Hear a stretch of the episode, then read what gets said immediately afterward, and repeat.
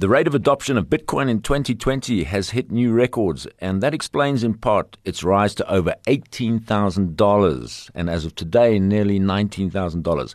It's getting within shooting distance of its all time high of $20,000, which was reached in December 2017.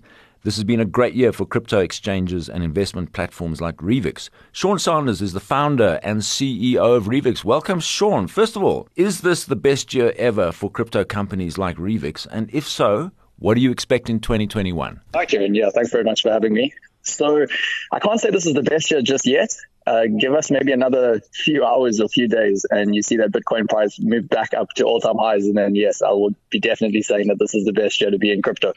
Uh, it has been a really good year for Revix. I mean, we've seen record new signups, record customer assets under management. I mean, the last few months have just been a really explosive time in crypto, and I mean, I just yeah, it's quite remarkable to sort of see the market move the way that it has over the last while. You've seen sort of so many different factors sort of come together at once. You saw PayPal sort of move into the crypto space very unexpectedly.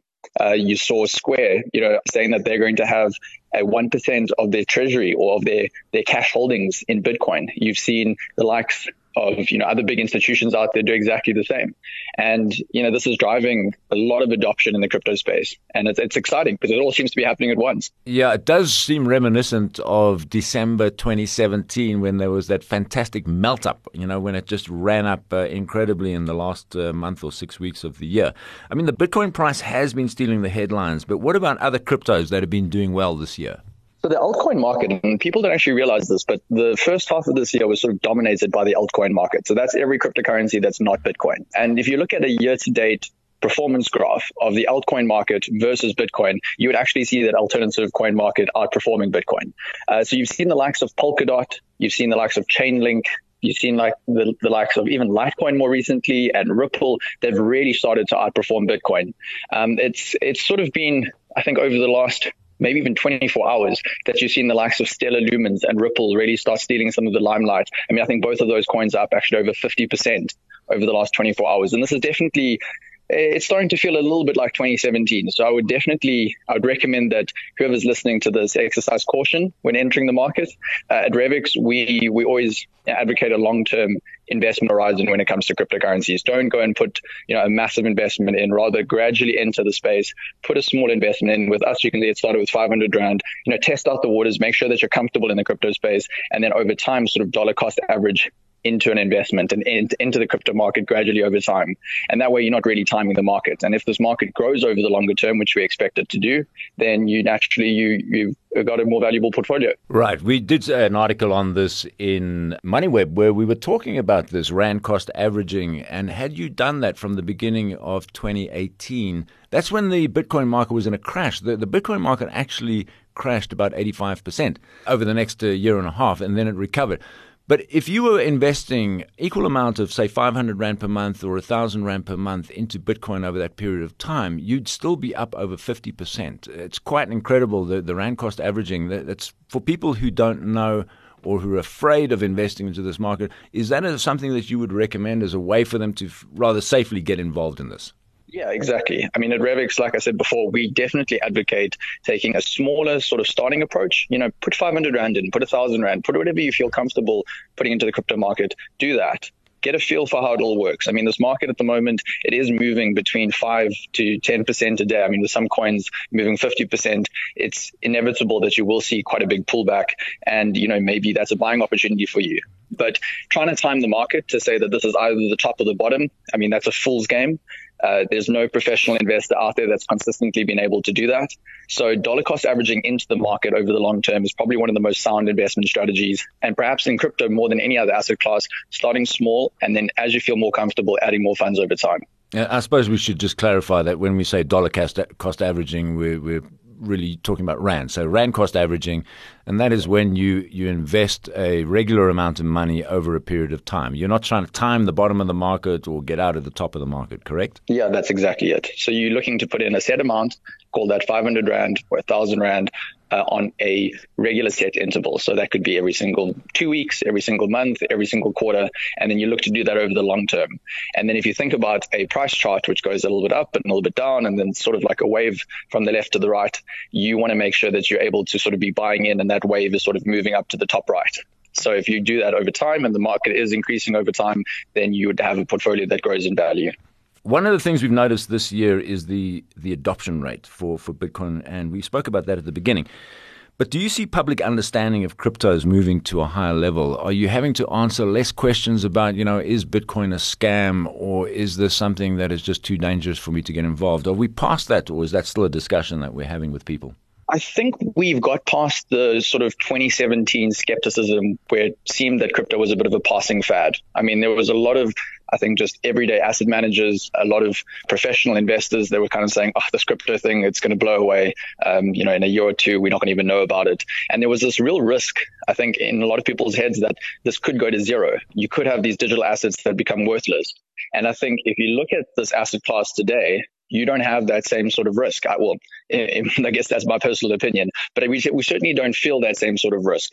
It seems like asset managers, it seems like the general public have a better understanding of what the value is that this market provides.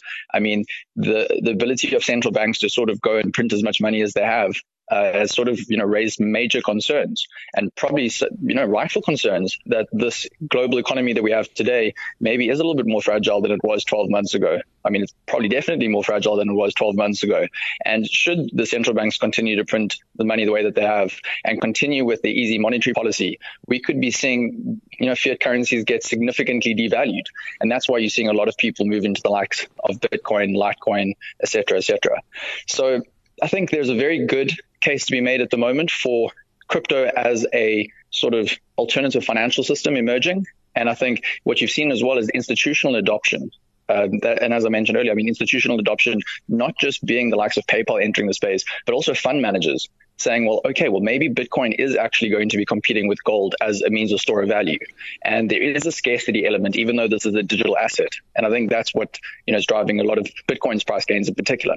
Okay, Revix has a, a, fairly interesting way of entering into this market. So you offer these bundles. One of them is a top 10 bundle, and that's a it's like a unit trust where you're basically investing in the top 10 cryptocurrencies, and they're all equally weighted, 10% uh, in each of the top 10 of those cryptocurrencies. And then you've got a payments bundle, and you've also got a smart contracts bundle.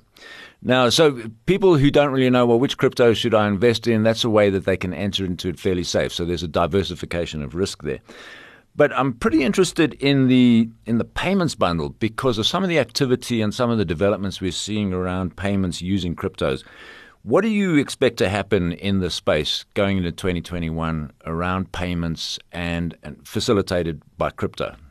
So you're seeing the emergence, and I think the last three years have sort of been sort of laying the foundations. I mean, all that's been going on behind the scenes in the crypto space has been quite phenomenal, but sort of laying the foundations for the on and off ramps in the crypto space. I mean, if you think back to 2017, being able to make a payment to a company in crypto was pretty difficult. I mean, there was a few providers that could assist you, but you know, the volatility of crypto made things difficult. You know, no merchant really wants to receive Bitcoin or Litecoin. They sort of want to be currency agnostic.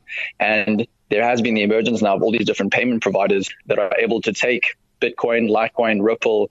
I mean, PayPal's moving into the space, or they've moved into the space, should I say, and sort of treat them exactly the same as you would treat a rand or a pound or a dollar when making a foreign currency purchase. It doesn't matter sort of what you're paying with. And that's really powerful because I think over the longer term, it's just going to be another checkout option. Crypto will just be another checkout option. And that's really powerful in the sense that, well, okay, does it matter if you're sitting in South Africa then and you're paying with rands or Bitcoin or Litecoin, or if you're sitting in the US and you're paying with dollars or Bitcoin? No, as long as the merchant is able to get the value that they need for the purchase, that's what really matters. So I think the, the payment space in the in the crypto scene is really going to grow. It's going to continue to grow. You've also seen the likes of XRP uh, increase in value over the last while. I mean, like I mentioned earlier in the podcast, there's been some phenomenal returns over the last 24 hours. But what XRP is really looking at doing, and this is Ripple's cryptocurrency, is they're looking at making cross-border payments between financial intermediaries a lot more seamless. So currently, I think the latest stats out were that you pay 7% on average when you're making international payments. 7% of the amount that you're sending to somebody is being given to financial institutions and all the intermediaries. Let me correct you on that, Sean. That's actually 12% because uh, I just looked at it's this. Twelve percent. Twelve percent is what yeah. you're paying when you're shipping money across borders. So Ripple is basically coming up with a with a much cheaper system. Is that right? That's exactly it. And I mean, Bitcoin kind of fits this as well. So does Litecoin. These are looking at you know, essentially making international payments a bit cheaper. Ripple is just focusing on the financial institution side of things. And what they're looking at doing is essentially having a cryptocurrency that moves between fiat currencies seamlessly. So instead of paying 12% or 7% or whatever the amount may be, you pay just a couple cents every single time you make a payment. And I think we're moving to the, the point where it'll be like an email. It'll be completely free to make a payment. Okay, final question. What's coming up for Revix? What can we expect from you in the coming year? Oh, yes. So this is going to be quite exciting for us. So we're looking to sort of merge the weird and wonderful world of crypto with the more traditional financial world. And what we're going to be offering is a variety of themed based investment options. So if you think about AI, biotech, 5G technology, renewable energy, artificial meat, and I mean, I can go on and on and on. These are all emerging sectors and trends. And for the average person, you know, how do you invest in these? You probably don't know how. And we're going to have, uh, have, a variety of different options that enable you to just that, to invest in these different themes and sectors. And it'll be literally as easy as buying our crypto bundles. So if you're wanting to invest in esports and you think that's an industry that's going to grow, perhaps you think medical cannabis is an industry that's really going to grow, we're going to have a few different options that allow you to do that. Okay, so really is getting more and more mainstream crypto investment. You're going to have all these different themes around which you can invest and you're going to be launching a whole bunch of new products in 2021. That is exactly it. And uh, on the crypto side of things, we'll be branching out into a few other individual cryptocurrencies. Currently on the platform, we've got Bitcoin as a standalone cryptocurrency. We've got Pax Gold, which is a fully backed uh, gold token. So it's fully backed by actually physical gold bars sitting in London vaults. And then we've got USDC, which is a dollar backed stablecoin on the platform. In the near future, we're going to be introducing Ethereum, uh, more likely than not Ripple, and a few other cryptocurrencies so that, uh, you know, we, we sort of offer what I think a few other, other exchanges in South Africa offer. Okay. I think it's a question that people often have. Why do I want to buy a US dollar in crypto? What is the advantage of doing that? So you talked about USDC as a stable coin. Uh, a stable coin, just to explain to those who don't know, it's a, it's a crypto coin which is fully backed by the dollar, right? So, but why would people want to buy that in crypto form? Well, I think the first thing is that currency markets only work uh, essentially like in office hours, right? So they start at midnight on um, Sunday, I suppose, well, running into Monday, and then they go through to the end of the week. And then over the weekend, there's no trading that happens in foreign currency. So the beauty with the stable coins, essentially, you're able to get that liquidity over the weekend. So if you're needing to convert that into something, if you're wanting to use it for something, you're able to do so, which is the first big advantage. The second thing is that if you're wanting to send this around the world, it becomes incredibly easy using a stable coin. It costs you again a couple cents to send a stable coin from one wallet to another. And there's a big use case just in that. I mean, having dollars uh, in any dollar denominated account and then making a payment internationally, as we mentioned earlier, it comes out to being what 12% odd, which is quite costly. And then the last thing is when you're sitting in South Africa, an emerging market, or you're sitting in any other emerging market and your currency is sort of jumping up and down the entire time, perhaps you want a harder currency. You want something that's a little bit more stable. And that's where a dollar stable coin really plays a big part because people want to hold something that's going to hold its value over time.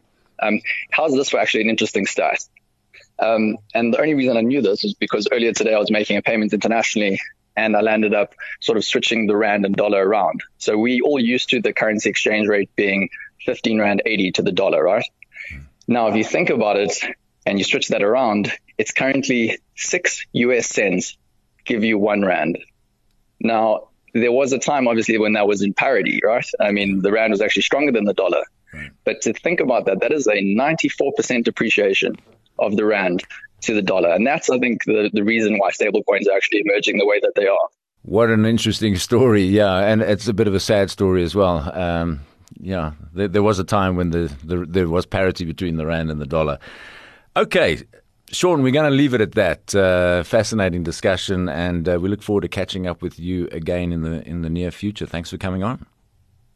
No, thank you very much, Karen. Have a good rest of the day. You too. That was Sean Sanders, who is the CEO and founder of investment platform, crypto investment platform Revix.